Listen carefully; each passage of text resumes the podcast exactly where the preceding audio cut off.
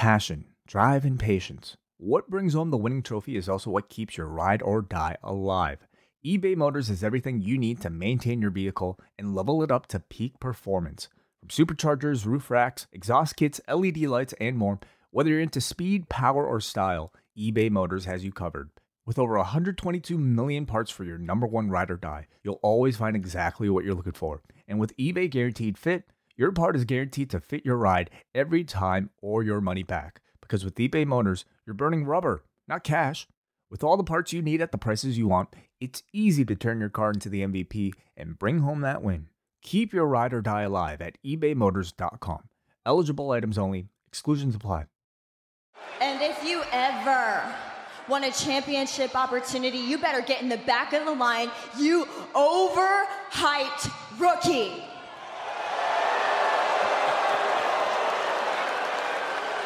Oh, Rousey oh. takes down Bliss. And Ronda Rousey heard enough. Rousey provoked by the champion. This is inexcusable. Wait a minute. And Rousey took out the general manager. You can't put your hands on Kurt Angle. Oh, Bliss with the briefcase, and Rousey caught her. And Ronda Rousey now. Rousey's lost it. Ronda Rousey incensed. When Ryan's when it's time to begin, it's on the rewind around with John Pollock and Wai Ting. Me 18, that makes sense of these things we see in the ring every week on TV. It's rewind around for Monday night. Download it Tuesday morning from the post wrestling site. It's rewind around for Monday night on USA now on the John and Wai take the mic. Hi, everybody. John Pollock here, along with Wai Ting. We've had great days. We're doing wonderful, but we have tons of stuff to get into. Wai, uh, scale of one to ten, how's your day been? And then we, we just got to dive in because this is this is the monster among podcasts. This show, we're, we're, it's not even one show. We're going to have a massive secondary show as well. It's just it's protruding. We're going to have to chop this monster in half and serve him to you guys separately in two instances. Yeah. Uh, oh, my, my day, I would say, uh, on a, sc- a scale of 10, probably maybe a six and a half. I'd say my day was a solid eight, though I did watch the 1991 pilot tag team, so uh, that brought it down a few notches. But that's Friday's news. Um, let's t- discuss quickly what is happening here at Post Wrestling this week. We have all our Money in the Bank coverage up from this weekend, where you've got shows reviewing Takeover and the Money in the Bank itself, a very lengthy show that Wai and I did. Uh, and then tonight, you're listening to this. And if you want more from us, if you're a member at any level of the Post Wrestling Cafe, you can go download it now. Uh, we have a, our review a Raw, rewind a Raw overrun show reviewing the new WWE 24 special on the Hardys and Wai's Total Bellas review is back in our lives, which I couldn't go two Mondays without Wai's thoughts. So I'm excited, Wai, to go listen to this show myself. Well, I contemplated doing the show actually from the road, but uh, the scheduling didn't work out, and I, I guess I just really I wanted a week where I could just sit back and not take notes and just enjoy the show. But uh, uh, people will be happy to know that they didn't really miss anything last week. This one though was a big one. Oh, I'm excited. I have no clue what happened, so I'm I'm at the edge of my seat awaiting your review. Uh, then later this week, uh, Wednesday, uh, we will have uh, Thursday, I should say, we will have up next with Braden Harrington and Davey Boy Portman, who joined me in this uh, on this very show last week. Wai Yeah. Yes, he did a great job. Friday, we've got Rewind Away, where we will be reviewing the aforementioned tag team, a pilot starring Jesse Ventura and Roddy Piper as two wrestlers that are blackballed from the industry that they earn a living and they become cops. Yeah, this was something that I really um, was not aware even existed until uh, Chris from LA, our uh, executive patron for this week, uh, decided to choose this show. And uh, you've already watched it, John. Um, can you give us maybe a, a quick, quick uh, assessment of what you thought? No.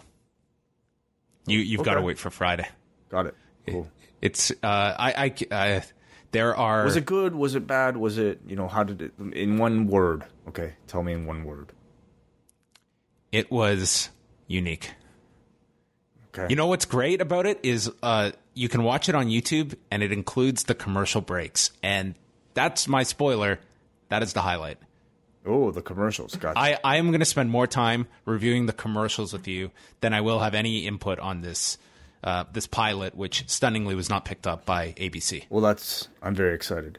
Uh, but those for those of you who are actually subscribed to this feed, uh, this coming Saturday we also have a brand new show that's debuting on this feed. It is the first of Chris Charlton's Eggshells podcast companion show.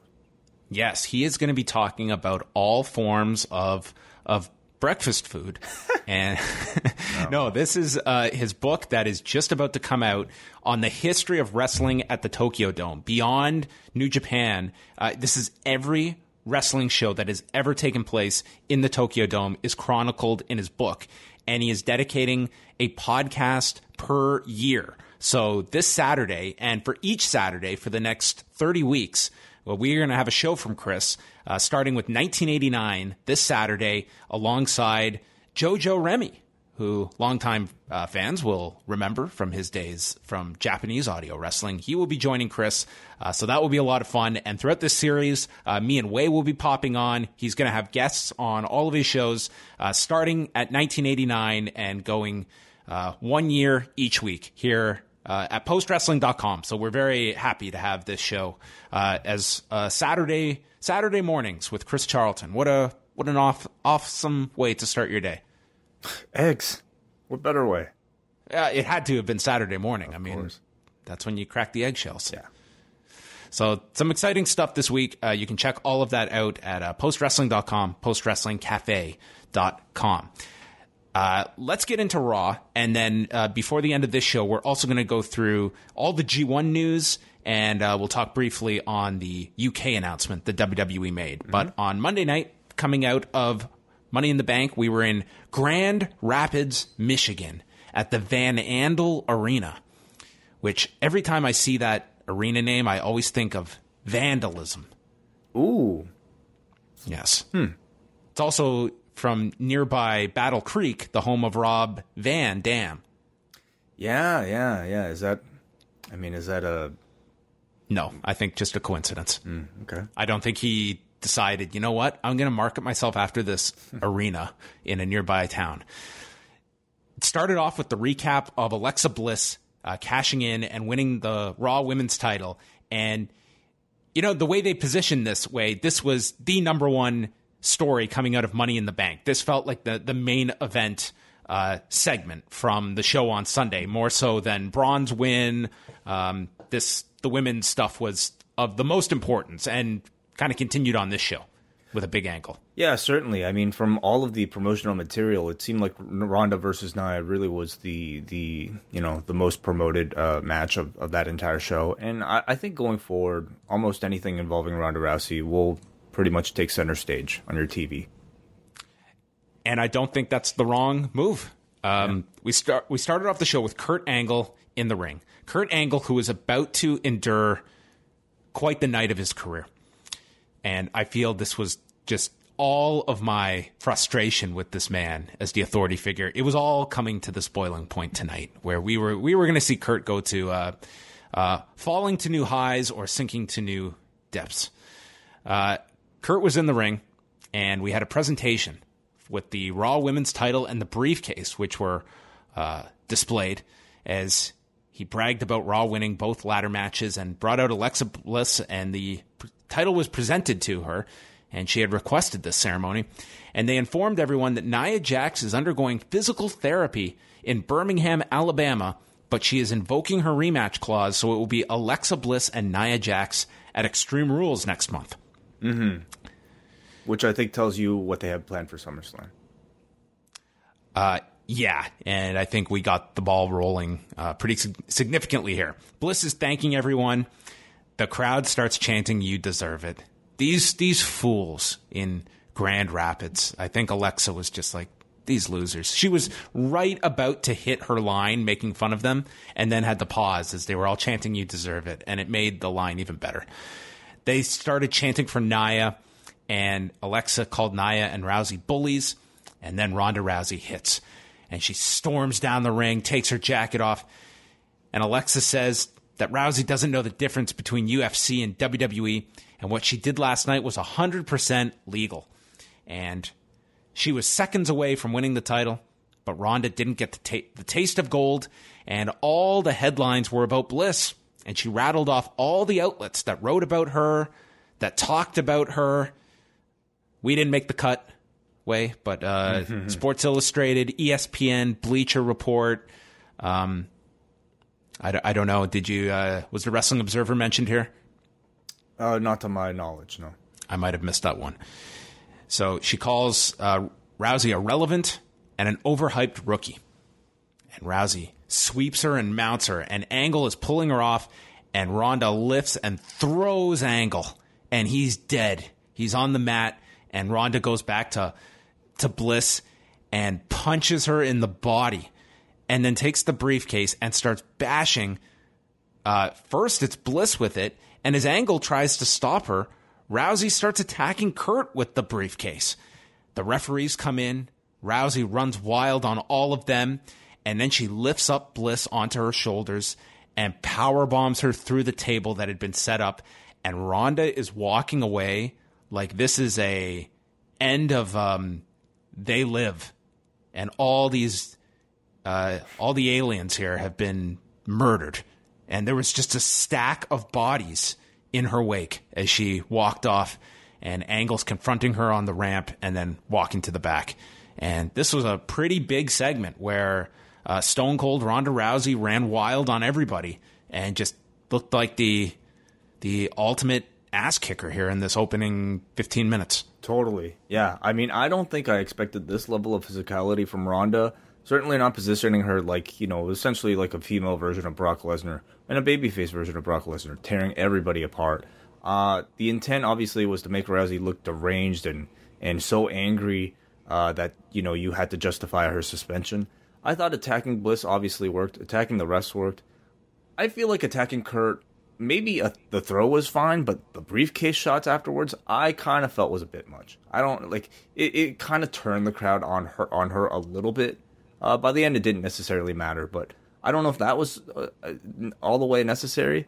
But overall, I thought Ronda was really excellent here. You know, when she's called upon to do this physical stuff, she is so far beyond the the experience level of of a rookie, of somebody who's only been doing this for a short amount of time. So she was great. I thought Alexa was awesome here, riling up the crowd, basically doing the talking for the segment because Ronda didn't talk at all. She just did the trip, ground and pounded, and took the rest of the segment herself. But Alexa, I thought, you know, you look at you look at her in a in a role like this, and she clearly is maybe one of the best choices right now for Ronda at a SummerSlam match uh, out of the entire division. Somebody who can carry Ronda in a speaking uh, a role. Yeah, I I thought that first of all, it was a breath of fresh air to see a babyface come out and be pissed about losing. They cared so much about losing. It wasn't coming out and being John Cena where he just smiles and it's on to the next thing and oh well, I got screwed. I'm and and never booking them to be uh, whining uh, as they would feel it would be. Instead, Ronda, you could say, see this match meant a lot, and they booked a babyface to be this this steamrolling babyface that wasn't going to take anyone's shit and you could easily get behind this person. And with Kurt, I, I don't view Kurt as this overtly sympathetic figure. I mean, he is to a, degree, but he's hardly Daniel Bryan. So I, I, didn't really mind that. But I do get what you're saying. Like Ronda did come across like a bully. It, but it just I think to me, like I was just listening to the crowd reaction, and like the crowd was totally with her attacking. Uh, um, what is it, uh, uh, Alexa? But the moment she threw Kurt, obviously there was a bit of shock, but then she kept going after Kurt, and uh, it read a bit less to me like she was crazy and more like, wow, like you're you're going a little too far, Ronda. So this was the big segment that they focused the entire show around. They replayed this all over and the the big part of the story is afterwards Rousey and Angle are arguing backstage. Rousey is sick of people telling her this isn't the UFC and Angle suspends her for 30 days and she storms off. So Ronda theoretically is off television for a month, which uh, given the fact they were hitting the number 30 days uh, so much, that would mean uh, that would sound like she's not going to be at Extreme Rules. That she won't be back in time for that show, even though uh, I think that there had been some local advertising out involving her, but if there's no program, you you don't have to have her on that show. And I think this is a good break for Rousey. It's not like she's going away for an extended period and then she can come back when the SummerSlam program is ready to be built while Nia and Alexa uh, fulfill this pay per view cycle for Extreme Rules. Absolutely. I mean, if it's Ron- uh, Alexa versus Nia, uh, you're saving Ronda for SummerSlam. Ronda has no reason to be around. Uh, she won't be the focus, and I think if anything, more TV time with her just kind of jeopardizes maybe her her specialness. So take a break, stay special.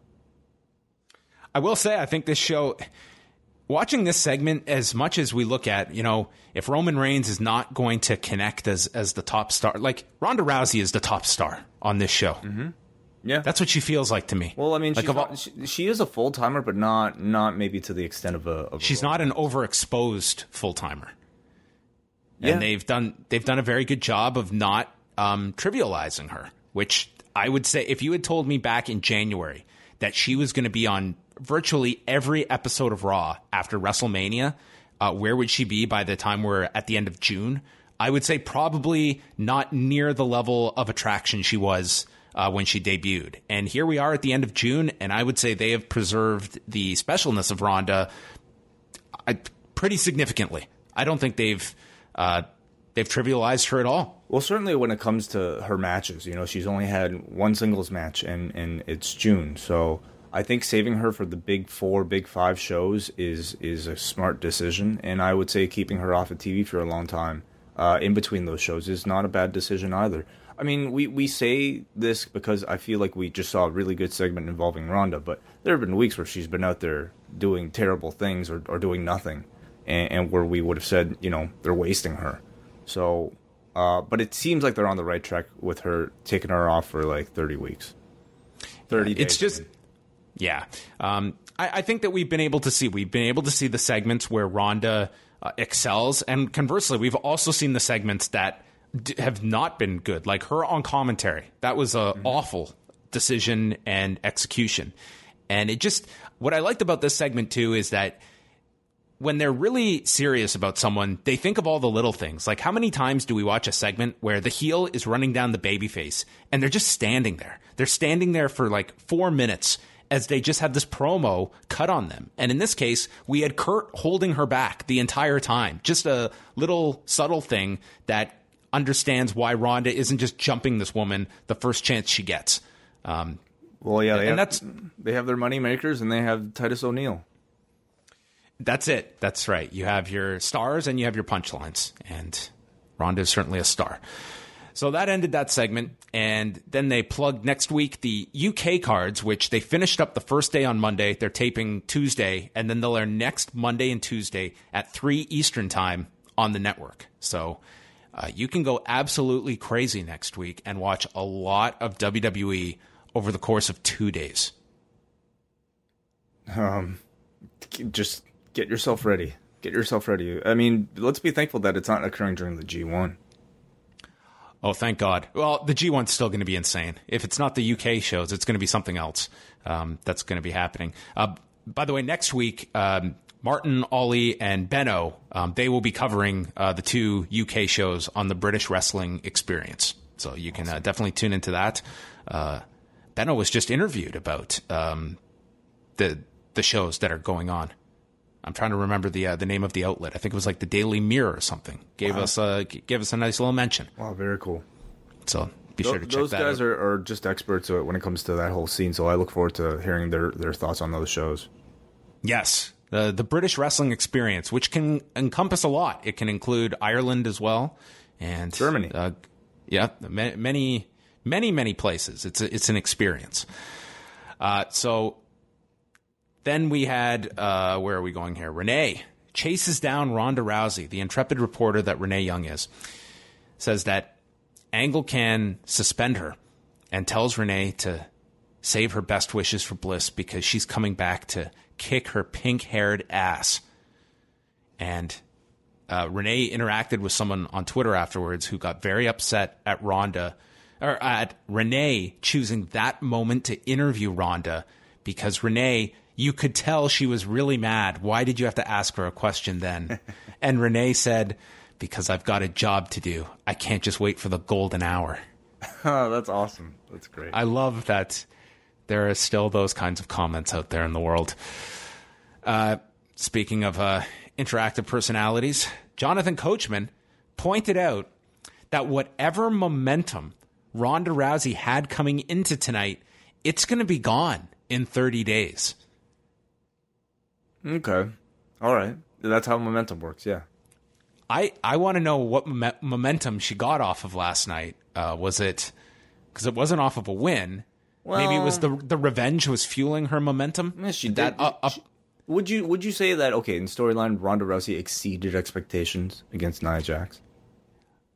uh, in, in terms of critiquing match quality and what we discuss, sure. But as Jonathan Coachman in this real life uh, or this real show that we're supposed to be, uh, I wouldn't.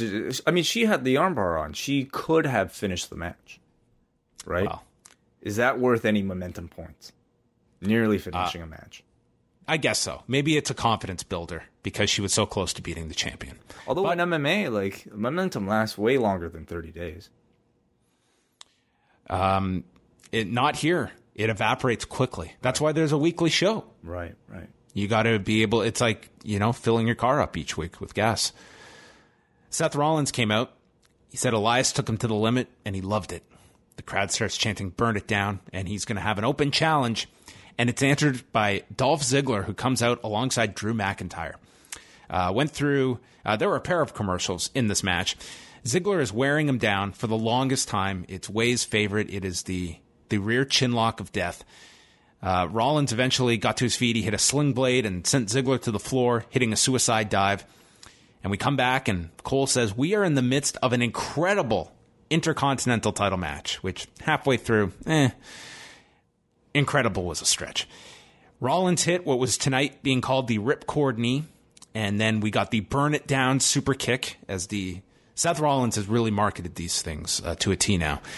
There's a burn Ziggler- it down super kick, or was that was that? The Well, stomp? that's well, it was he he did the little tap as he uh, got the crowd to chant with him. Uh, Ziggler hit a Fameasser for a near fall. Cole, Coachman's word for the hour is energy. yeah. Which Coachman apparently had a lot of on Twitter the other night. Oh, did he? You- what, what what happened? Oh, dude, this guy called a cab at three in the morning and he went to town. Oh, on on Meltzer. Oh, he was on anybody. It was just uh, unreal. Ziggler is going for a super kick and gets caught with one by Rollins, who then brings up Rollins' knee injury um, as he proceeds to miss a splash from the top. Uh, Rollins rolled through, hit a buckle bomb, but then goes after Drew, who's on the apron. There's an O'Connor roll by Ziggler. Rollins reverses it, and then Ziggler reverses it, hooking Rollins' tights, and they count three. Dolph Ziggler wins 18 minutes and 38 seconds. I was waiting for Kurt to come out. I was waiting for something, but no. This was the title change. Ziggler celebrates. McIntyre then jumped Rollins from behind. They beat him down and hit the Claymore zigzag. Dolph Ziggler is your new Intercontinental Champion. A total surprise. I think one that probably caught everybody by by surprise. I mean, one of the more surprising, I would say, uh, uh, finishes. I just last night, and I think everybody uh, this for the past several months has been talking about how great of a intercontinental champion run Seth Rollins has been having. Uh, maybe he can take it all the way to Mania. Uh, I don't think anybody thought that he would possibly lost it to Dolph Ziggler. So a very surprising uh, title change here. I feel like uh, part of the reason they're doing this is um, perhaps due to uh, Seth maybe being an, a participant in the multi-man match that's happening at Extreme Rules. I agree. I think him. I think him and Elias will be in that match. Well, yeah, because the other thing was like you know if they're gonna do the title change, why not give it to Elias, Elias last night? But he could also he too could also be a uh, participant there. So I, I I really am not that mad about this, especially if it means Seth Rollins is moving on to uh, the main event picture. So you know he really is the focus here. Dolph is just kind of on the side. Ziggler's not the worst person you could put it on. He's definitely not. Um, wouldn't have been the person I would have uh, singled out. However, this very well could have been a position for Jinder Mahal, and I think we should keep that in uh, keep that in consideration. Right, yeah. They were also doing a whole lot uh, to tease, uh, obviously, you know, with the post match attack, um, McIntyre. McIntyre and Rollins, perhaps. So I could also see McIntyre being enter, uh, being an entrant entrant in the uh, multi man match.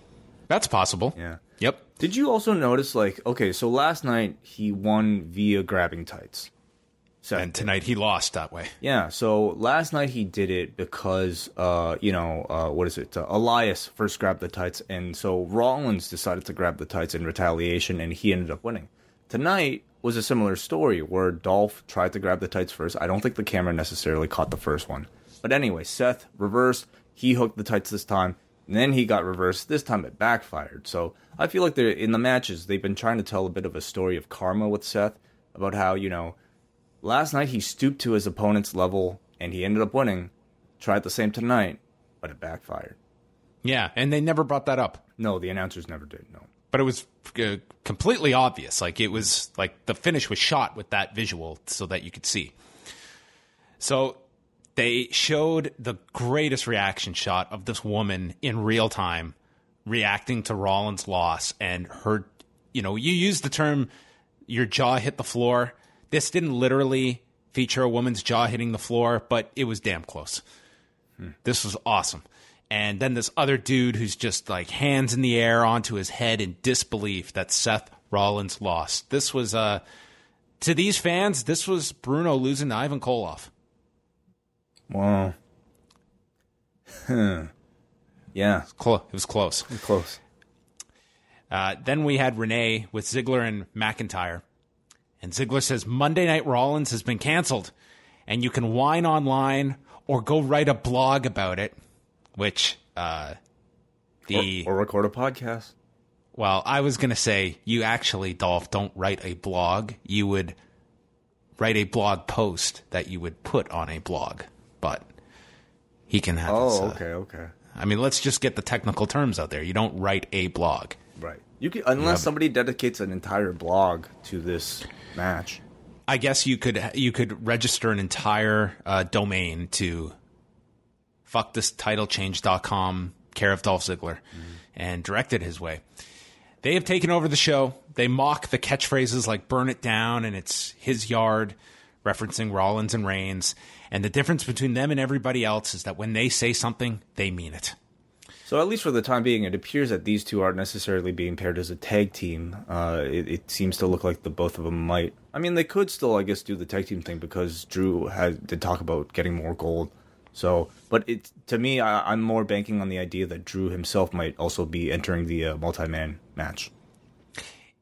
if they're doing as you suggest, even if they're not, I mean, just the idea that of all people, Dolph Ziggler is going to be the one to end Seth Rollins' title run. And I'm sure they weren't aware of this two or three weeks ago. Mm-hmm. But if you're priming Ziggler to end this, you know, pretty significant title reign this year, it's been one of the high points of WWE programming.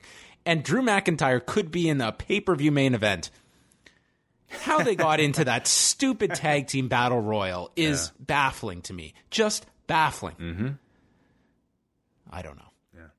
And it's not like you can even say, "Ah, you didn't know what you were." G-. They were a push team. At the very least, they had no business in that thing to begin with. If they were just a tag team, much less if they had much higher hopes for these two uh, in terms of being s- singles performers. On top of that, so that was a very bizarre one to me. Yeah, I mean, it also just, I think really just tells you how how poor this tag team division is when you know just by by simply being a part of a tag team division uh, segment, you're surrounding yourself with joke characters. Yeah, which these two don't need to be around at all. It's it's such a strange uh, pairing of these two as a part of a tag team that is just such um, such comedy um, that surrounds them, and they're not about comedy. Bobby Roode versus Kurt Hawkins. Hawkins has lost 203 straight matches, and he lost a 204th to the Glorious DDT in 41 seconds. Not really. Not really- sure. Sorry. Yeah, I was going to say they really didn't tip their hand of where they're going with Roode. This was No. just very quick. Yeah, I mean, I think in the past several weeks we've we've seen some hints of, of a heel Bobby Roode or a, an overly, I think, uh, cocky Bobby Roode. No sign of that this uh, here. Um, don't not really sure what the point of this was.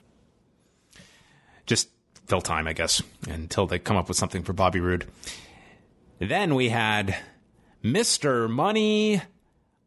I beg my pardon, Mr. Monster in the Bank, Braun Strowman coming out.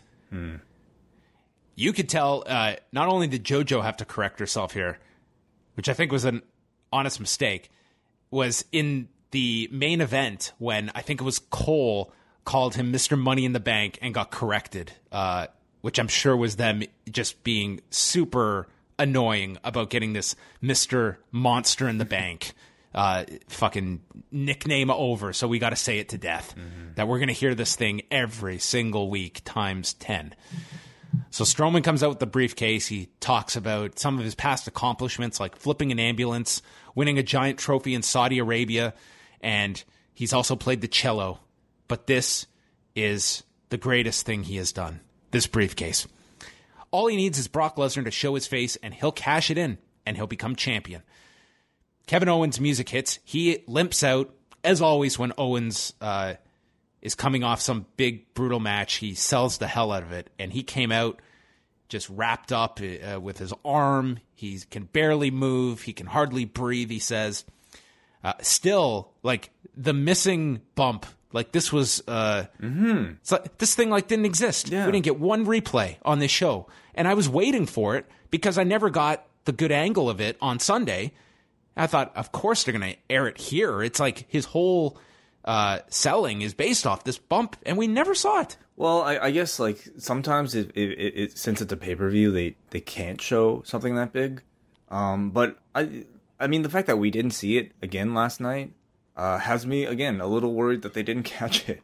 Uh, but even so, maybe you know fans at least probably caught it. Hopefully, If this were Ring of Honor, if this was TNA, if this was any promotion in the world way, I'd go with it. But knowing the footage that they were able to procure on Matt and Jeff Hardy for this 24 special, there's no way. Like, this is the NSA of pro wrestling companies. true. True. Yeah. They have everything covered. They have to have multiple angles Mm-hmm. of this bump, this uh, this mysterious uh, bump They by must. Kevin Owens. They must. So Owens is trying to be sympathetic and befriend Braun Strowman. He said, I'm not here to steal your spotlight. I wouldn't be able to get retribution even if I wanted to. He congratulates Braun, but says that he needs to be s- smart about the briefcase and have a strategy because now he is the target. And the two of them, no one knows who they really are. They're really good hearted people, and they have no one to watch their back because he brings up that he doesn't know how long Sami Zayn's going to be gone after Bobby Lashley got through with him on Sunday because there was no Zayn on this show. So he is uh, at least off this week. And mentions Braun has no friends either. He had to pick a fan from the crowd at WrestleMania. And I thought this was a very good promo because midway through, I'm thinking, man, he's right. This guy needs a friend. These guys are complete loners. And they suggest they use each other. He'll have Strowman's back. And then after all of this, he will ensure Strowman gets to cash in his briefcase and win the championship. And all he asks is for a title shot in return. And then they can go their separate ways. He puts out his hand, Braun shakes it, but he won't let go, and he power slams Kevin Owens to end the segment. Hmm. So with the idea that um that what exactly? Well, this was uh, more so just to get a pop for Braun Strowman at the end of all of this. I think people wanted to see Kevin Owens, who is crippled, gets power slammed after all of this. I mean, I guess maybe that's what the issue I had was with the segment. I thought, I mean, Owens again is obviously very entertaining. I felt like mm, he maybe took a little bit long to make his point here, and more importantly, I didn't think the payoff at the end was big enough to really warrant the amount of time it took, in my opinion. Well, I, I think that these are, two are going to end up being uh, singles match at the pay per view. I think th- this takes Braun out of that main event, and conversely, Owens as well. I he think these just two, destroyed him like multiple times. he's going to destroy him again. Oh man! All right. Yeah, I, I think that th- that's what I got from tonight's show. I was- just I just don't see how you can uh, build up anything other than a raw ha- match or a handicap match uh, after this. Like what what interest is there between Owens versus Strowman? Well, you've got you've got three, four weeks, and Kevin Owens getting his heat back. Maybe Zayn will come back. Maybe it will be a handicap match, but you know, Owens is going to get his revenge for this, and you know, you you do your know. angle. Yeah. Maybe he get he gets the brief, he steals the briefcase. The way Maybe I've- he uh, he runs over Braun with um with a Canadian uh, car. Okay, okay, we'll see. I just I think they have a lot. I don't know what's so dangerous about a Canadian car, but I don't think we make cars here. Well, we do make cars, but they're not uh, known as Canadian cars. They're not designed here, I guess. uh, I'm trying to think of uh, what he could do. Maybe maybe Ray Rougeau could uh, be in his back pocket or something like that. I just- bring Jacques. He can have the shock stick. I just feel like when we're talking about these two characters, you have Braun Strowman, who they've been se- incredibly protective of, and then you have Kevin Owens, who really they have not been protective of at all. So to to do a one on ma- one match between these two at Extreme Rules, well, let's see what they can pull out. Maybe they're going to do a scaffold match, and then you get to see Owens take the big bump. Hmm. Okay. I, I just feel it makes no sense to have Braun in that main event match. So you've got to have his presence on the show somewhere else. And there's not a whole lot of heels that mm-hmm. are options for, for Braun when you've got the rest in the main event. And this isn't a very heel depth show. So Owens to me makes as much sense as anyone to just, you know, have a quick match with Braun. They can do a, you know, Then Owens shouldn't bump. then shouldn't have Owens done something to get the upper hand in in, in, in tonight's segment? Uh, yeah, he probably should have. I, I would have done it immediately. Um, but I guess they figured with Owens having to sell this injury, it would make Braun look weak if he was uh, came out short against this guy. But in, but instead, a- you're gonna body slam him to end the segment. well, that's eh, you could cer- well maybe that's that's Owens' motivation for his revenge is that he came out here to make an honest offer to Braun. And he got power slam for his efforts to try and help this guy. So now he's motivated to really fuck with this guy. Okay, we we'll see. He he's going to like drop him off a building or something next week. He's going to have to do something crazy. Are they in Detroit? They're in San Diego. Oh. Clo- close. Not Cobo Hall. Uh, no, the, tonight was the night to drag him to Cobo Hall. They were hmm. in- very close. Grand Rap- Rapids. Sasha's in the locker room. Oh my God, this fucking segment. Bayley walks in and says that she's sorry about Sasha's loss last night. I know you've probably been replaying the match over and over in your head and redoing it. I'm surprised you haven't been watching it on your phone, too. And Sasha's caught red handed. Pulls up her iPhone. I was. Oh my God, dude, like cringeworthy. Man, their, their acting is really bad. It was so awful I, here. I'm not saying the material's that great to begin with, but I mean, seriously, like at some point you have to blame the performers. And Sasha, in comparison to somebody like a like an Alexa, like Sasha's not a good actress at all. And I Like can't this- say Bayley's very good either.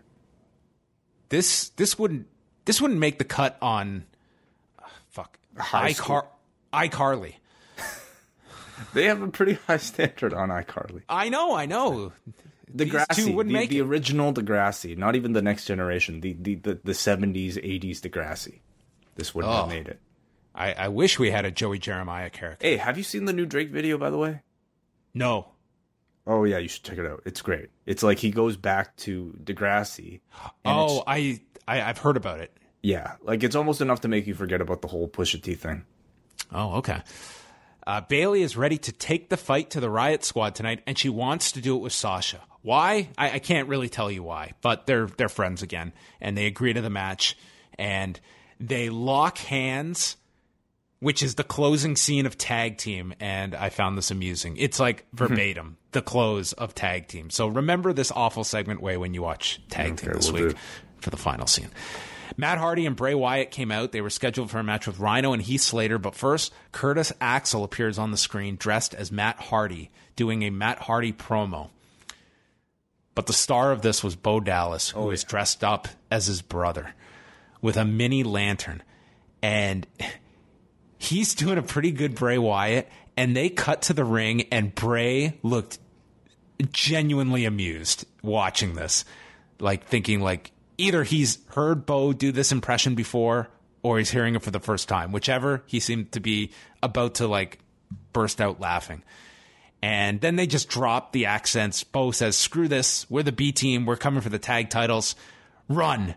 And the lights shut. Oh, Well, they they hide their lantern, and you can still see them. And they're just going back and forth. Is it over? just go down at the same pace and they just go off screen. I thought this was very funny. This was like legitimately f- funny comedy on a WWE show. I thought so too. I, I, thought I found this very amusing. I mean, when Axel came out with the Hardy impression, I was like, meh. I was a little Yeah, it was- skeptical. But Bo was great. Dallas as Bray. I mean, first of all, the wink, you know, at the two being brothers, I think is quite neat. But seeing the actual impression, Bo Bo is actually really good at it. So I hope that this is not the end of of uh, Bo Wyatt. And you know, if this team is going to get over, I think it's it's doing things like this. They should just be the the team that parodies, like that Swedes. You know, you know that term, like from uh There's this movie called Be, Be Kind Rewind, where like Jack Black and and Mos Def they like film like film uh, parodies, but using really cheap materials. And uh, anyway, so I, I would love to see the B team continue to do this for all the all the teams, including the Bludgeon Brothers. Oh man, well maybe maybe there are some options. I, I think that this is, you know, this was the debate of who would last as the the comedy goofball tag team on Raw between uh, Bo and Curtis Axel or the Fashion Police, and in a strange way, it ended up transforming the whole division into a bunch of goofballs. But a clear win by Curtis Axel and Bo Dallas over Tyler Breeze and Fandango. This week, at least, yeah. Oh, I would say since the brand split, uh, since the Oh, draft. okay, yes, I mean, uh, Breeze and Fandango have just they do nothing. Mm-hmm. They show up every now and then, but it's nothing of significance. So they had a match. Uh, it was certainly uh, not anything to the level of the the comedy before the match. Three and a half minutes, twist of fate to Rhino. They closed clothesline Slater, kiss of deletion, and they won them. I I just I have zero interest in Matt Hardy and Bray Wyatt matches. I don't know what it is, but my brain just like turns to mush Oh, when these just- matches start. Like I'm not into any of this. It's just it's slow, it's plodding, and Generic. Just yeah, like, there's nothing. There's no. There's nothing to grab you by these in these matches. It's insignificant people like Rhino and Heath Slater. If you've seen one one Bray Wyatt Matt Hardy match, you you've seen all of them thus far. They've really done nothing really inventive, but you can you know. But part of that is because they haven't really had any great rivalries. You know, they have not had any hot matches because they haven't really had any hot programs.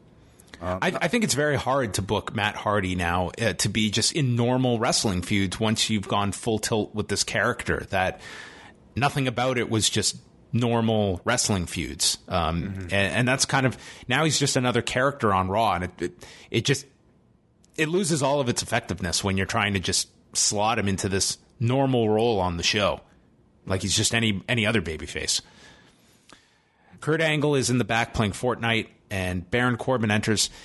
It says that Stephanie was pleased with how he handled the Ronda Rousey situation, and Angle starts yelling that he didn't do it for her, and he's getting all upset. And then Baron reveals she's on the phone, so presumably heard all this, and hands over the phone, which is uh, Kurt having to react, and he notes this is big news, and he will announce it later tonight after running it all by Constable Corbin, as Corbin laughs at Kurt, who is just the the fool. Jinder Mahal and Sunil came out, and Jinder cut this like hippie promo about adapting to change, self improvement, uh, finding tranquility. Maybe he's he's joining Lij. Hmm. Um Hmm. I don't know if that would. I wonder how he would fit. Yeah. Well, uh, he's committed to change, unlike Chad Gable, who is living his former glory as an amateur wrestler. And they had a match. Um, crowd was dead. Gable got the uh, Suzuki armbar and then drop kick Mahal to the floor, hit a top rope moonsault that looks great. The crowd did react to that. Uh, but then a running boot to the face and Khallas. Jinder wins in 229. Poor Chad Gable. Right, yeah. They seem to be. I don't know if this is a sign of things to come, but they seem to be in this segment, perhaps morphing Jinder into some type of new age, um, you know, self help guru type of character. Um, Yeah, he, he's about to be just completely detached from this previous run he got over the past year. Like I, I think they've realized they they hit the ceiling with this guy. He didn't get over to our expectation, and now he's just going to fall into some mid card spot, and that's it. Yeah, yeah. I mean, I feel like the, he's kind of got something with his promos, you know, they're, they're I find them somewhat entertaining. Um, in that kind of really comical, like '80s villain type of way. Um, but yeah, probably to me nothing more than maybe a, a high mid card to low mid card act. You know, in the ring, I, I don't see a, a, giant gap between Jinder Mahal and Elias. But mm-hmm. look at what they did with Elias last year versus Jinder Mahal. Had they put the title on Elias a year ago, yeah. this, this guy would have just turned off everybody because he would have been overpushed. And instead, they took this really slow approach from a guy who both of them are fine promos. Both of them have uh, heel presence about them, but their in ring is very limited.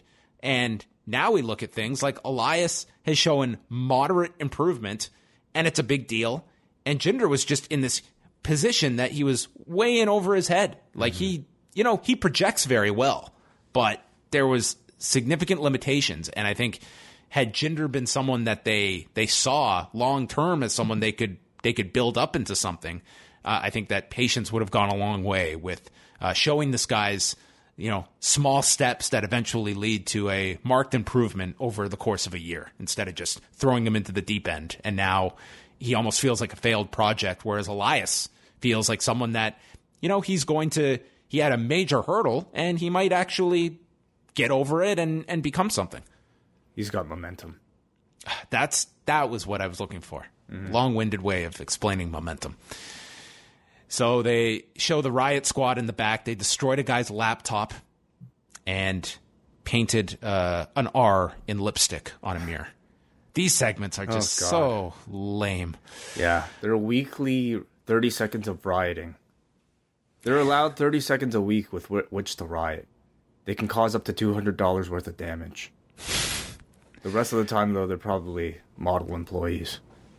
I just, I mean, I think it's such a, such a lame, like, literal interpretation of, of a name. Guys, we got to stop rioting. We we have to do our choreographed entrance in sync with one another. Hurry up!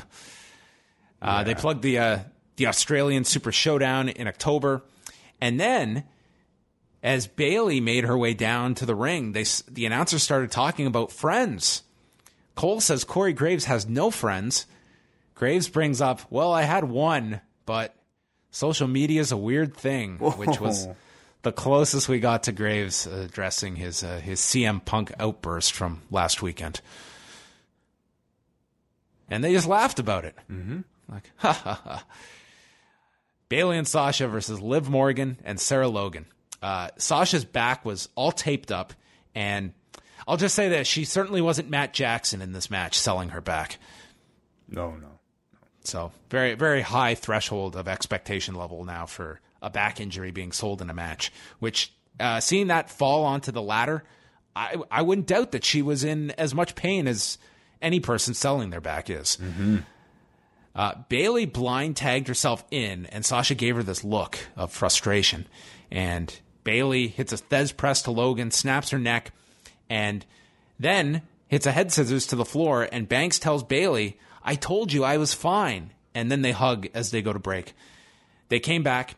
Uh, Logan's in control of Bayley, makes the tag to Sasha, who hits the Meteora, and then the double knees are blocked when Morgan holds the ropes, and Banks lands on her bad back as a result of this.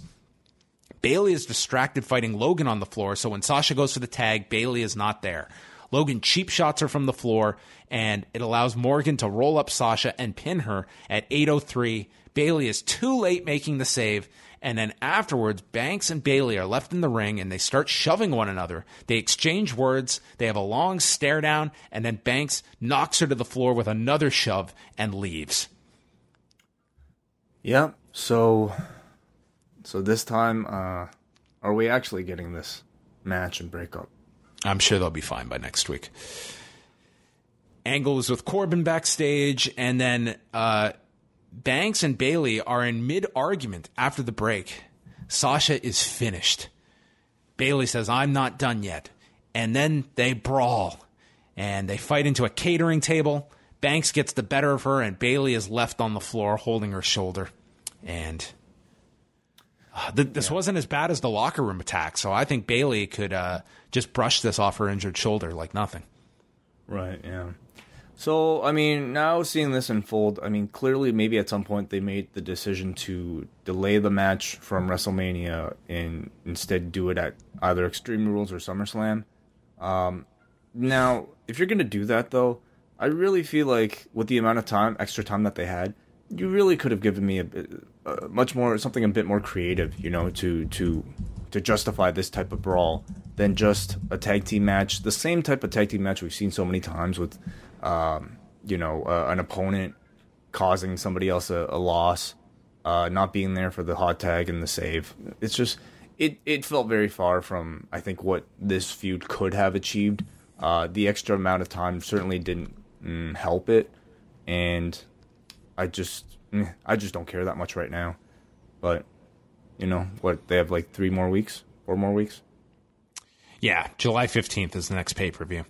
Uh, Kurt's watching this from the ring and just says, I just can't get this show under control. Yeah. He was sweating a lot, as uh, usual. Well,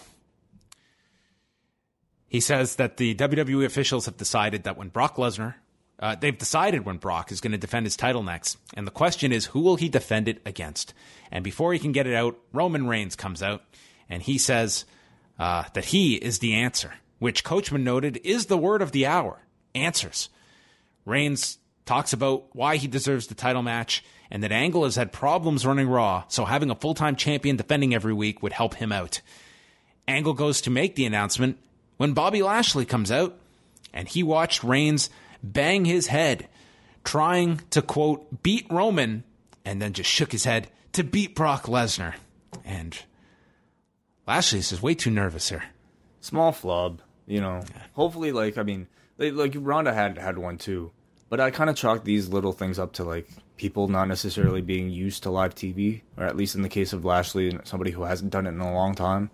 So, you know, maybe something he'll get over. I just want to know where the like the Bobby Lashley like his promos got to be got to be very good in Impact mm-hmm. and uh, they're also taped though remember. Yeah. Anyway, well, he says that this may be his yard, but he's been trying to get his hands on Brock since Reigns was a pup. And he says that Reigns needs to let someone else beat Brock that has a chance. And he can beat both Brock and Reigns. Angle announces there will be a multi person match at Extreme Rules, and both Reigns and Lashley will be in the match, and others will be announced at a later date. To which the revival came out not to make a plea to be in this match because they realized their limitations. And this was like the strangest promo. It was Scott Dawson explaining that they realize that they can take advantage of these two because they can get shoehorned into a tag match with them when these two are not getting along with one another and they can fluke their way into a victory and capitalize. This was just the strangest like explanation from these oh the like these two you don't even really associate with like the idiot tag teams but man what a what a sad fall for these two who were just so great in NXT and mm-hmm. here they are just these these morons kind of tells you though like when you see Scott Dawson and sorry uh uh, uh Chad, Dash Wilder Dash Wilder and and, and uh, Chad Dawson next to Roman Reigns and Bobby Lashley like if you're Vince McMahon you know who your stars are and who your stars aren't. And unfortunately, the revival when they're up against these uh, uh, Adonises, uh, it, they don't really stand a chance of getting a push. So Wilder is going on and on about why they are such a great team.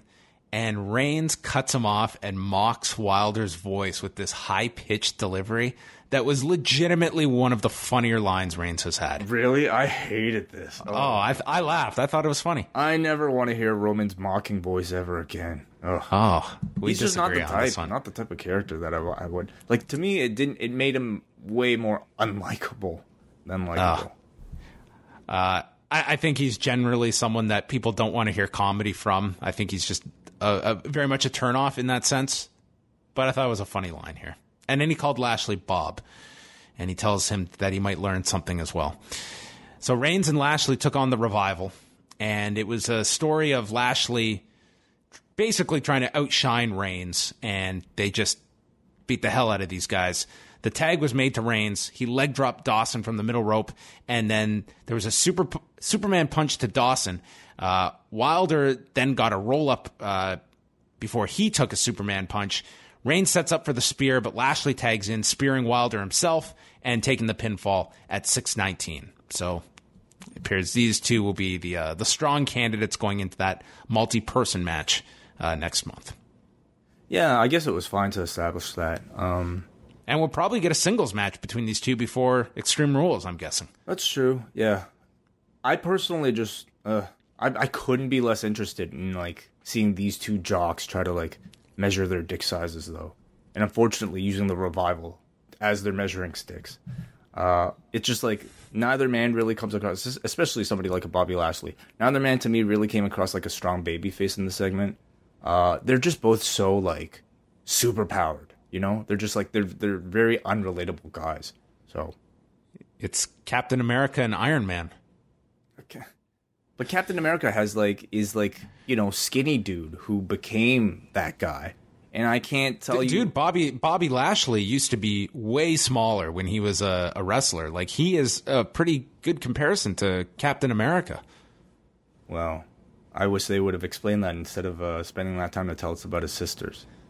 And Roman Reigns, I mean, you can kind of get a little Tony Stark out of this guy. He does have the goatee, yes. He does have the goatee. There you but go. Not nearly the, the depth of character. No, probably not. Um, there was also another point in this match where, like, Coach made a uh, mention. Um, I'm hearing rumblings in the back of uh, people, uh, superstars vying to try to get into this multi-man match, and then Graves just like said, uh, that's impossible, coach. This match was just announced. And it was just like, it turned into this big argument that they somehow felt the need to come back from break to address. And to me, it was just I, like. I did not catch any of this. Oh, I just. Dude. So, I tune these guys out at times. So, so, after the next Finn segment, like where Finn actually is trying to lobby to get into the match, Coach comes back from break and, and they're on camera and they're like, "As I was saying," like he felt like the need to explain himself. But my point is, why is this even a thing? Why did Corey Graves feel the need to jump on Coach? Why why did Coach feel the need to explain himself at the end of it? Who cares? You're not the show. Just I just to me like it's it's really apparent. I mean, well, first of all, Coach is bad, but Graves is worse, so much worse on Raw when he's next to either a coach or a booker. Uh, some the type of person that Graves some, somehow feels the need to uh, point out and call out every single time. And I don't even think he needed to be called out here. I, I, I didn't think coach was wrong here. So it's probably encouraged. Like they, yeah, sure. Because if it wasn't, it wouldn't. It wouldn't continue. But then why? Why is it not encouraged on SmackDown?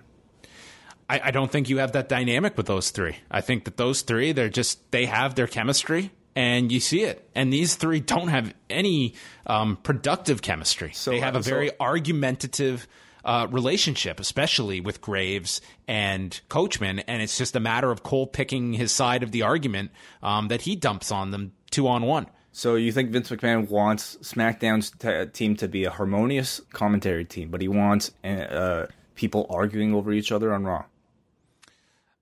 I, I, just I think it's just a matter of these three on Raw. I think that this is just something that comes natural to them, and I bet Vince gets a kick out of it. And if God, uh, and, and, I bet you he probably throws in the the fucking steak for them to just all claw at. Uh, he probably loves this stuff. I, I, can't begin to psychoanalyze Vince McMahon and this guy who just has an immense love of like all those like awful comedy sketches involving like shit and like he's got the humor of a 12 year old child. So that's the guy producing this um, mm. of what he gets his kicks out of. Finn Balor is pitching uh, Kurt Angle about getting into the match, as first reported by Jonathan Coachman. And Corbin laughs this off, bringing up his one day title reign. Kevin Owens gets involved too, saying Balor had his chance. And then Strowman walks up from behind, scaring Owens, who jumps, and he's here to look after his buddy Finn. And they propose a tag match. Kurt just says, This is a runaway train. And he ran away like a train from this segment, and then it just ended awkwardly. Kurt has uh he's really pushing my limit of like he's just the punchline of every single segment and I it's not even funny. Yeah, yeah. I mean, I, I, I really feel like he is I I didn't think he'd last this long in this GM role. Um, he's okay most weeks, but you know, if you have any hopes of like, I, they will still put him into a match if they need need to, right? Mm-hmm. I think they've. You're right. They can. I think that there is still some of that nostalgia, but I just feel, uh, it would have to be the right person and with a program. And they're not even building programs for him. There's not even that person that they're teasing something big down the line for. Um, I, I think they've kind of diminished that that kind of specialness to Kurt in this role. Like he just he feels like he's just such a he's just the wacky guy that's out of his mind that's in over his head in this job. It's not a it's not a role that it's like that that baby face that you you know comes out of retirement once a year and you believe he's you know this legendary figure that's coming out of retirement. Yeah, I mean, really, that role's really not not for a GM though, is it? Or at least not this type of GM. Like they they want a script sort of like a comedic GM, or not a comedic, but but a comedic, but a, a pushover GM.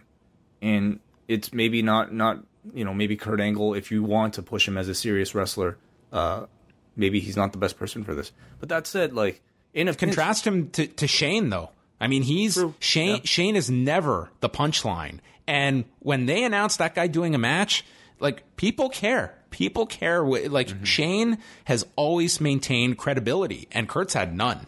It's that that's very true. That's a good point. But I, I think w- the moment they announce a Kurt Angle match, I think audiences are smart enough to know that okay, this is goofy Kurt Angle, but in ring Kurt Angle is a very different person.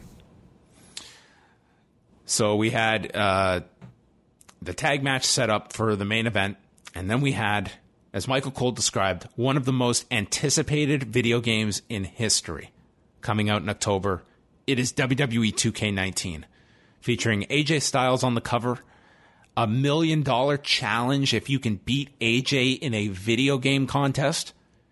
I'm wondering if the Elite are going to join this million dollar contest. Oh, I'd love to see Kenny Omega.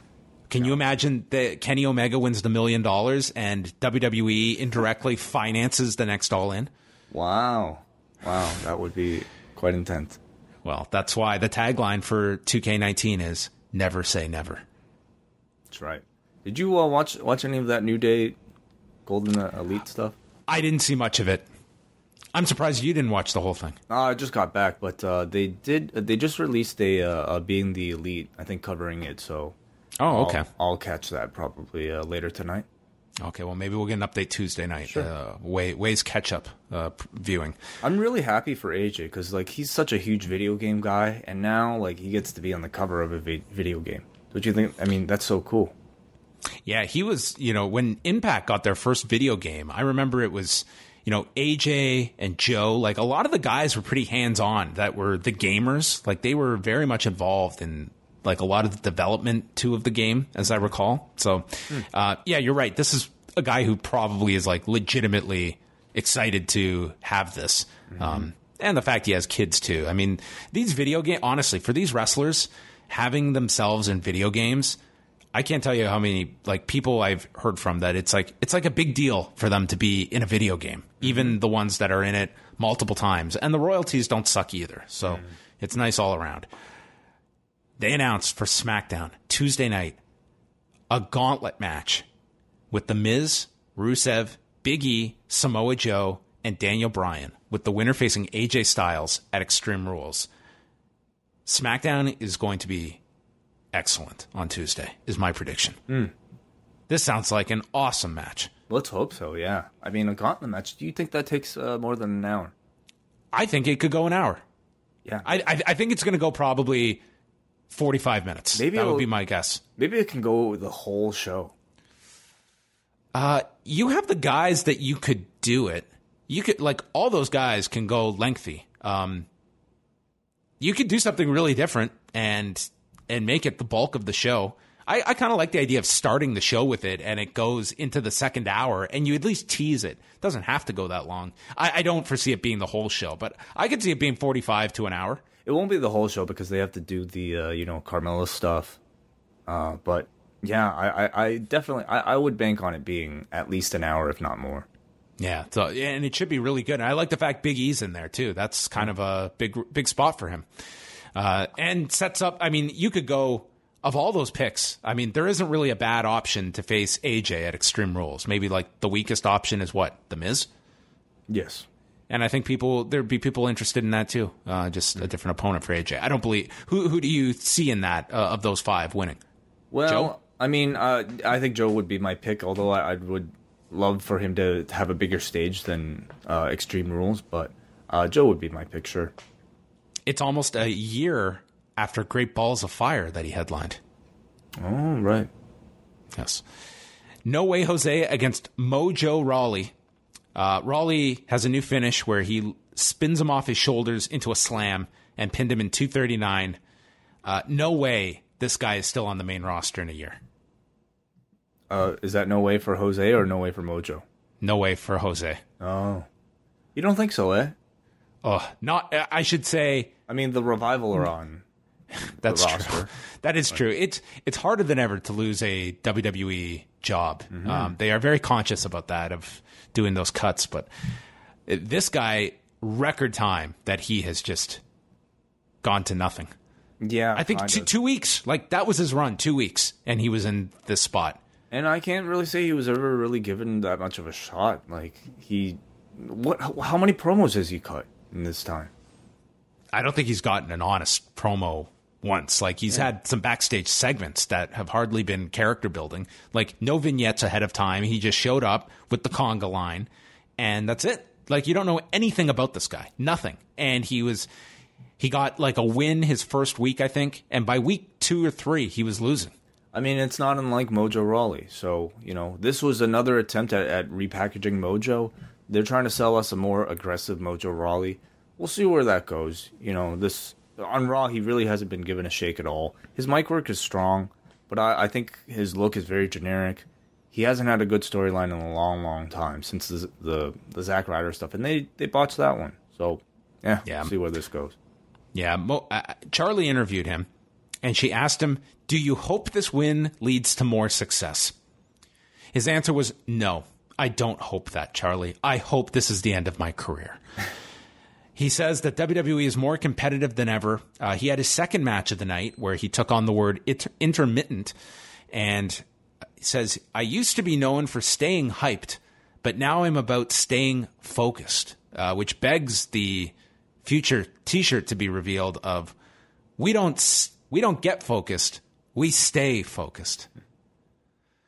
So Mojo's fine. Um, he to me is someone that he was one of many that benefited from the talking smack environment where I always found him to be really engaging on that show and not doing a traditional promo. And now he doesn't have a outlet like that. Now he's got to do just normal promos, which he's not bad at. But to me, talking smack really helped that guy get his character across a lot more. I do feel like you know, as a single star, he it's a, it's going to be a lot tougher, I think, for him to really make a dent. Uh, I do feel like guys like him would be better served in a tag team.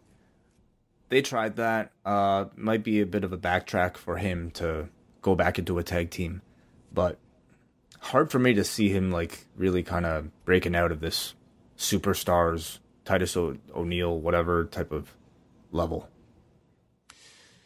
Sasha is shown leaving the arena and she's confronted by Bayley, who just won't give it up.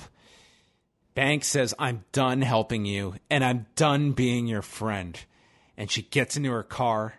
Bayley tries to open the door and Sasha drives off. So Bayley chucks her water bottle at the back of Sasha's car. This vandal. Yeah, she should join the Riot Squad. You know what it would be a great storyline is if one of one of the wrestlers' uh, car rentals there's a dick spray painted on it, and it becomes and it's a and it's ten episodes where it takes us to find out who is the vandal because everyone will assume it's the Riot Squad. And who would it be? Um, I don't know. It, it's revealed to be uh, marketing for season two of uh, American Vandal, which was maybe my favorite show of 2017. Is there a season two? I believe so. Oh wow, awesome. Yes. Uh, I I love that show. It was, was so good. If you have not watched American Vandal, it's outstanding. If you if you sit down to watch it, there is a good chance you will not get up until you watch the entire season. Elias is in the ring. He sang about Rollins having to cheat because he knew Elias couldn't be beat, and he thinks that it sh- it should be his night at Extreme Rules, and sings about Brock Lesnar, who he was able to rhyme about Brock. Deep down, his soul is vapid that he rhymed with Grand Rapids while he insulted the city and ended the song in real deep thought. And that was the segment. There was no match for him. It just faded to black on Elias. Just a song, yeah, a really long song. Um, basically, I was fine with it. I was too. I didn't want to see a match. Basically, he here he was just stating his entry into the uh, the Extreme Rules main event.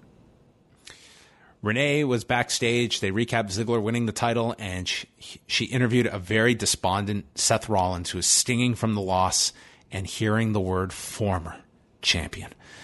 He doesn't make any excuses about having a match last night. They brought up Drew McIntyre, and he said, Drew is a problem that I have a week to solve because I'm invoking my rematch clause next week on Raw against Dolph.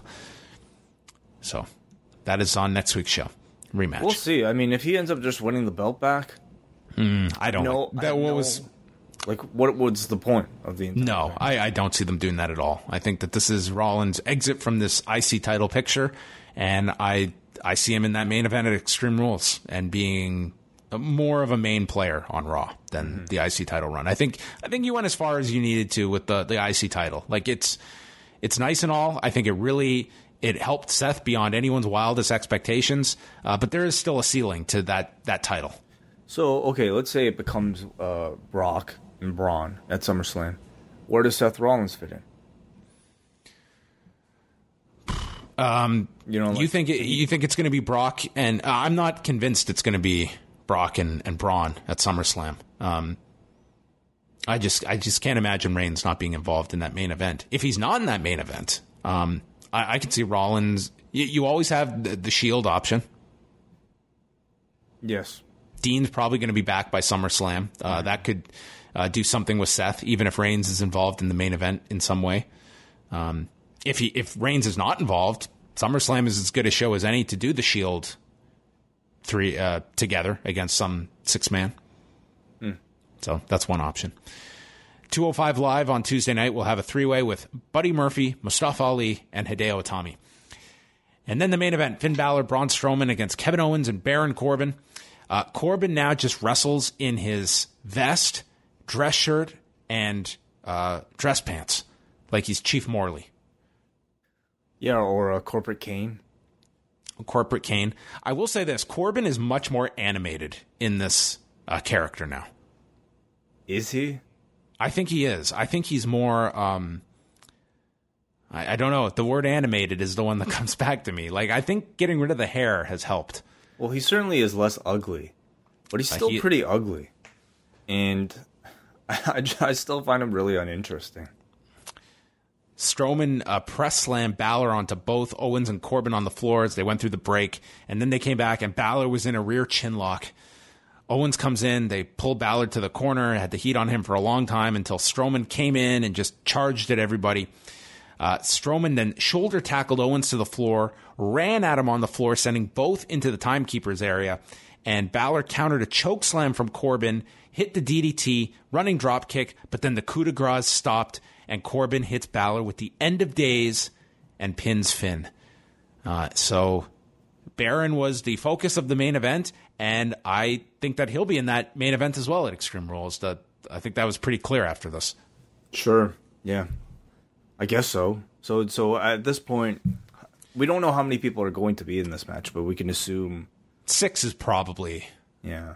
A round number. they'll Wouldn't go you with. assume all, pretty much at least three of the four, excluding Braun, would be in, in a part of that? Uh, maybe Owens wouldn't be a part of it, but I see. I see Lashley, Reigns, Corbin, Elias, Rollins, and then the sixth spot, maybe Balor. Maybe he gets. Um, maybe he's going to kind of feud with Baron leading into this pay per view, and then Balor's involved. Uh, so those would be my six, and then you do Owens and Strawn, uh, Strowman on the side, yeah, and, sure. and and Bobby Roode and Jinder Mahal are just gone from this main event mix. maybe they're going to have a feud. Very possible. Yeah. Exciting stuff. Uh, Yeah. what did you What did you make of Raw? Well, uh, it started off really strong. I thought the Ronda segment definitely uh, was probably the hottest of the entire show. Um, I thought he, she was great in it. I thought Alexa was great. I kind of look forward to that program.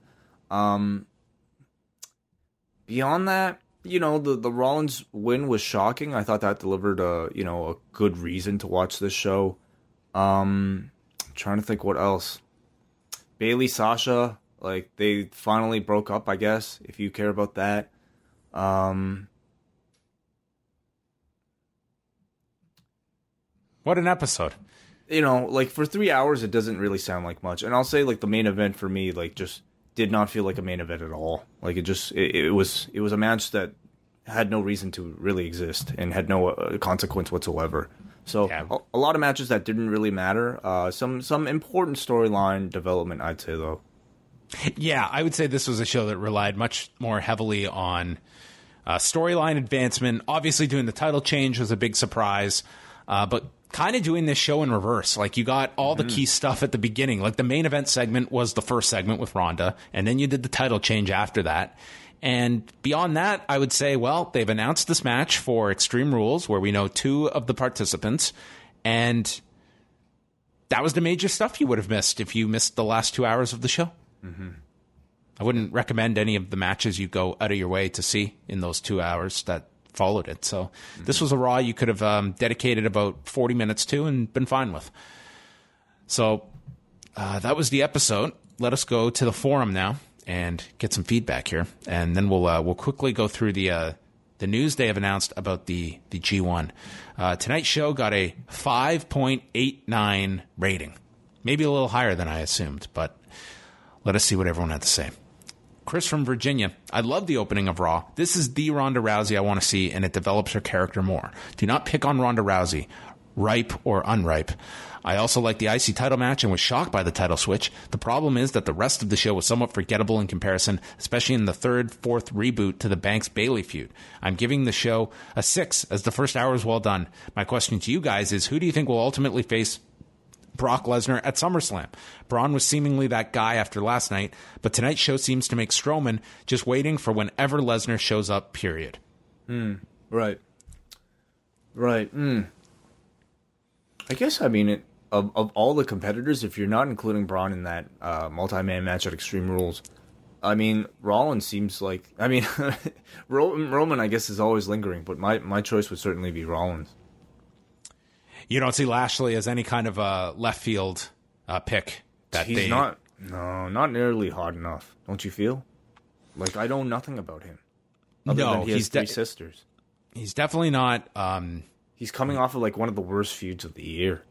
I just I just wonder how much that is a match that you know have they like what was the thinking about signing Bobby Lashley because that was the talk at the time was that man Lashley and Lesnar that'd be a great match to put together did they did they have any of those thoughts when they signed Lashley because Lesnar i only has a few more matches left presumably um, do they want to use one on on a Lashley just because maybe that was a match they always wanted to do years ago and never got to I definitely feel like there is interest in that match if you actually just treat the two of them like the moment those two have a stare down. I think the place will will go like react pretty well. Right. Um, but now's not the time to do it. Not after that awful Sami Zayn feud. I would take that over Lesnar and Reigns at SummerSlam. Uh, yeah, of course. Yeah, I would take take Bobby Roode. I take Jinder Mahal. All right, let's continue. Okay, we got a Sean from Toronto. I admit the first thing that entered my mind when Ronda Rousey was suspended for 30 days was, will she be back before Raw in Toronto? Before realizing that the Toronto Raw is at the end of August. Either way, I like that opening segment, and it is probably smart to put the feud with Alexa Bliss on the back burner. Probably the biggest thing that stood out for me was the rest of the show was oddly the unexpected appearance and win by Mojo Rawley, who I almost forgot was on Raw. That and the fact that it was probably not the best idea to have Baron Corbin wrestle and sweat in a dress shirt and vest. A lot of sweat between Kurt and Baron on this show. It's hot right now. Man, they need some um, per- antiperspirant or something. You know who is the real unfortunate party coming out of Money in the Bank and even tonight's show as well with this 30 day suspension? Natalya. Hmm. Like she went from everyone ex- assuming she was getting this big program with Ronda to, I mean, now she's her best friend is gone for the next month, so she's kind of just existing. We'll see. We'll see. I mean, if, if I mean- really, if they do plan on like continuing that storyline with with Ronda and and uh, Natalya, they have a lot of work to do with Natalya. You know, in trying to convince us that that she is a, a good good guy. Jesse from the Six. I mostly enjoyed Money in the Bank last night, so I decided to give Raw a chance. After I saw Dolph Ziggler holding the IC title aloft, I determined that I had made the wrong decision and switched it off. Who could actually care about Dolph Ziggler? Rollins is one of the few characters the WWE has that is actually connecting uh, with the audience. Idiots. But last night, combined with what I watched tonight, did lead me to one conclusion. You guys are not exaggerating about Coachman. It's like he's never seen a wrestling show before. He lacks basic knowledge of what the product is and talks over the obvious big points in matches. He is Art Donovan levels bad, but without the bemused comedic value. Damn, Jesse. Ah, I would take. Art Donovan like in a heartbeat. Mark from Vaughan. Those awkward segments with Ro- Ronda earlier in the year feel like eons ago. She's been hitting at around 90% since the build to Mania, and I'm loving the rebellious presentation similar to Stone Cold. Question Do you think there's anyone that could be in the Extreme Rules match that would be a better opponent for Brock at SummerSlam than Braun? I really don't think he needed that briefcase. Are we headed towards a triple threat match? Um, better than Braun. Again, Rollins, I feel like, you know, would be a great opponent for Brock at this level. Oh, he'd be he'd be a great opponent. I just don't I don't see that one at all. Um, but yeah, that that would be a great match. Um, I I love the idea of a Lesnar Lashley proper build. Um, but you're right, Lashley is not there at the moment. Um, so yeah, th- yeah, there are options if you if you wanted to go a different route uh, beyond Lesnar and Reigns.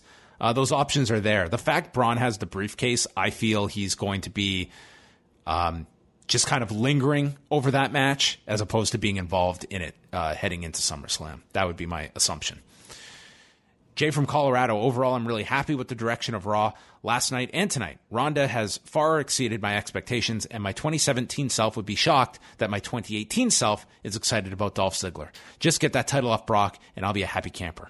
One of my downsides, though, is the use or misuse of the Broken Universe. It seems like the only time we get any hint of the Broken Universe outside of Matt Hardy is during the Hardy Wyatt intros, where Cole complains about the harassment he, he receives from the various members of the Broken Universe. Most casual fans aren't going to look to Michael Cole's Twitter for answers. They need to bring in more U- Broken Universe stuff, even if it's only 30 second vignettes. Dressing up Bo Dallas to look like Bray was a mistake. The two of them look way too similar, and it probably confused fans. They could be brothers. I agree. I, I mean, I'm still waiting for them to introduce more more of the Broken Universe characters. Um, you know, obviously they have the footage now that they can use to explain. Um, hey, this stuff took place and it was really cool. So I don't know. I, I have so much to discuss about that that 24 special. Ah, I look forward to talking about it. So, Okay, let's wrap this up then quickly. Yep. We go to MJ from NJ. Enjoyed the first hour of Raw, but definitely hit a major wall by the final hour. They haven't had a meaningful main event segment in weeks, it feels like, and I wonder if that's by design. I sus- suspect Ambrose may come back to help Rollins versus Dolph and Drew. Did you see that tweet by Drew over the weekend? It made me like his new edge that much more, calling out the locker room. yeah, he put out a tweet for those that didn't see it, pretty much praising the Takeover show and kind of trying to, I guess, like light a fire under the the main roster, which is kind of the character that he's doing now. Is kind of bashing the locker room on TV as well, but he was doing so in like praising Takeover, that essentially telling the main roster to live up to that show on Saturday. Do you, do you have an update on Ambrose or, or know his status? He was apparently spotted at the performance center where he's been. Um, it, it looks like he's pretty close to returning. Uh, He's been out since December, so he should be back relatively soon. Would be my guess. I don't know the exact uh, timetable for his return though. Okay. Well, that's exciting. I mean, Yeah, it's you know he's been gone a while. I, I hope that he comes back with some changes. I hope he comes back as a heel. You know, That would be tremendous. and, and do him versus Rollins right out, right out the gate. I'd be fine. That's that feels like a feud that you you flip the roles from the pr- the prior feud. I think that'd be a great feud for Rollins. Uh, last one here is Matt from Melbourne, who's uh, posting on the for the first time. What a good showing by Ronda on Raw, followed by her great performance last night. First time in a while, I'm actually excited about anything on the main roster. Her presence and star power cannot be denied. Just keep her off the mic as much as possible. Surprise, Rollins dropped the title, but excited to see where they go with the Ziggler McIntyre alliance. Overall, slightly above average uh, Raw. Okay, thanks, folks, for your feedback. And before we go, just quickly want to uh, read off the uh, the G1 announcements uh, that they have made and get Wai's reaction as well. Uh, so on Monday, they announced the blocks for each side. So we haven't even read the participants yet on this show. So here is who is going to make up the, the 20 men in this year's G1, which begins July 14th and will run through August the 12th, which will encompass 19 shows, uh, which are all going to be broadcast in English on New Japan World. So in Block A, we have Kazuchika Okada, which this is the first time since 2014 he's gone into the tournament without the title. Hiroshi Tanahashi, Minoru Suzuki, Michael Elgin, Jay White, Evil, Bad Luck Fale, Hangman Page, Togi Makabe, and Yoshihashi. And then in Block B, we have Kenny Omega, Kota Ibushi, Tetsuya Naito, Zack Sabre Jr., Tomohiro Ishii, Hiroki Goto, Juice Robinson, Sanada, Tamatonga, and yes, Toru Yano. Mm-hmm. So Exciting. Not uh, not a ton of surprises uh, in terms of announcements. I think that you could figure out this field going in. Um, obviously, the big ones in Block B, which just looks loaded. You're going to get Kenny Omega against Kota Ibushi. Uh, Ibushi even posted a tweet announcing that his ban from Budokan Hall has been lifted. Um, which, as soon as he was an- announced for this tournament, I think everyone could have assumed that. But you're you're going to get uh, Omega and Ibushi. Presumably I would I would book that for Budokan Hall in uh, the B block finals on that the night before the finals.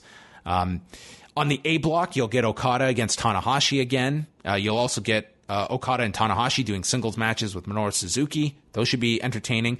Uh, Omega and Zack Sabre Jr. have never had a singles match together, so they'll have a match in the tournament. Omega and Naito, who uh, have just blown the roof off uh, last year's final and the year prior in the B block final. Uh, the B block also has Ishii in it, so um, yeah, both sides have uh, a ton attached to it. Um, so yeah, this is this is probably going to be another really really uh, loaded G1 climax, and uh, stay tuned in the days to come as as Wai and I will announce post wrestling's coverage uh, for the G1 as we finalize our plans. There are a lot of shows to watch, a lot of matches to watch. So uh, we will definitely do our best. Yeah, I'm really glad that WWE has decided to take the month of uh, July and August off so we can focus on this because I, I don't know if I could keep up with everything. Uh, so there you go. That's uh, that's the G1 announcements and uh, yeah, just in terms of the the the NXT UK stuff, they officially announced a, uh, NXT UK brand at the show on Monday at Royal Albert Hall. Uh, they're going to start tapings uh, at the end of July in Cambridge, and they'll be doing monthly uh, two night tur- uh, tapings. They haven't announced an outlet yet for the shows. I guess worst case, if they don't land a deal, it can just be on the WWE network. But they're going to have, uh, in addition to the UK title that's in existence, they're going to be adding a women's title and a tag title as well. So they announced that at the show uh, in uh, Royal Albert Albert Hall on Monday. Yeah, really interesting to think about how big this roster is going to be for for this NXT UK. I mean, in particular, not just with the men's, who we know, I think the bulk of the the roster, but the women's division. Are they going to find enough women that are UK based to fill this new brand? Yeah, and you know what kind of crossover will you see? Will you like for these tapings? It's twice a month. You could send some NXT talent over there. You could you could borrow from, you know, uh, you know, take a woman that's not doing much on the main roster, send her over for two nights in England, and she's on TV for four weeks. You could do that kind of thing. Um, I'm sure they're going to be. Uh, They've already been signing up uh, a lot of people as well, and this is kind of the first step. Like they want to have these NXT brands worldwide in multiple regions, and the UK is going to be the first international footprint. And I would completely envision that they're going to be doing UK takeovers, um, have have those several times a year, and have this as a you know fully functioning touring group at some point um, beyond just television. Well, what does it mean for somebody like a Pete Dunne? You know, who um, I think from this we can assume might make fewer appearances in NXT proper. Like, how long will he be a part of quote unquote NXT and, and not the main roster? I think that this uh, significantly holds him away from a, a, the main roster. I'm sure he's going to be one of the key people this brand is built around because he's had all of that exposure. I think him and Tyler Bate are, are going to be attached to this for the foreseeable future. Um, mm-hmm. And, you know, that's going to be something that's going to be tough. You're trying to establish these other international brands and you want people with name recognition. Uh, a lot of these names, their goal is not to be at an NXT level, regardless of where it is in the world. They want to be on the main roster. Like that is where the real significant money is made for a lot of these guys. Um, on the other side of things, if you're Pete Dunne or Tyler Bate and your option is this versus 205 Live, this is probably pretty appealing. And yeah. there's there's nothing to say that some of these guys may end up going back and forth that you could still have like it's it's only right now two times a month that you would be needed for to sustain this television that they're running. They're not True. at this point where they're touring every weekend and taking this all over uh, the continent or anything like that. It's it's two dates a month, which is very feasible for some of these guys. That you can have them doing NXT live events. You could even have them some guys on the main roster, and they still could uh, dovetail over to the UK brand. So I think there's a lot of questions still that people are going to have uh, regarding this, but I, I, think it's a positive move. I think this was inevitable that they would be launching this. The big question is, will they be able to get actual television for this? And uh, another. They're in the midst of uh, renegotiating their their television package in the UK. Uh, does this become part of whatever package it is that they uh, sign with in the UK. Mm-hmm. All right, so that's going to bring an end to this show. Uh, so thank you for listening. Uh, if you want to hear more from us, you can go on over to postwrestlingcafe.com. We have a show up there discussing the new 24 special on the Hardys, as well as Wade's review of Total Bellas. It's the Rewind to Raw overrun. So go check that out. And if not, we will chat with you Tuesday night following SmackDown and the two hour marathon match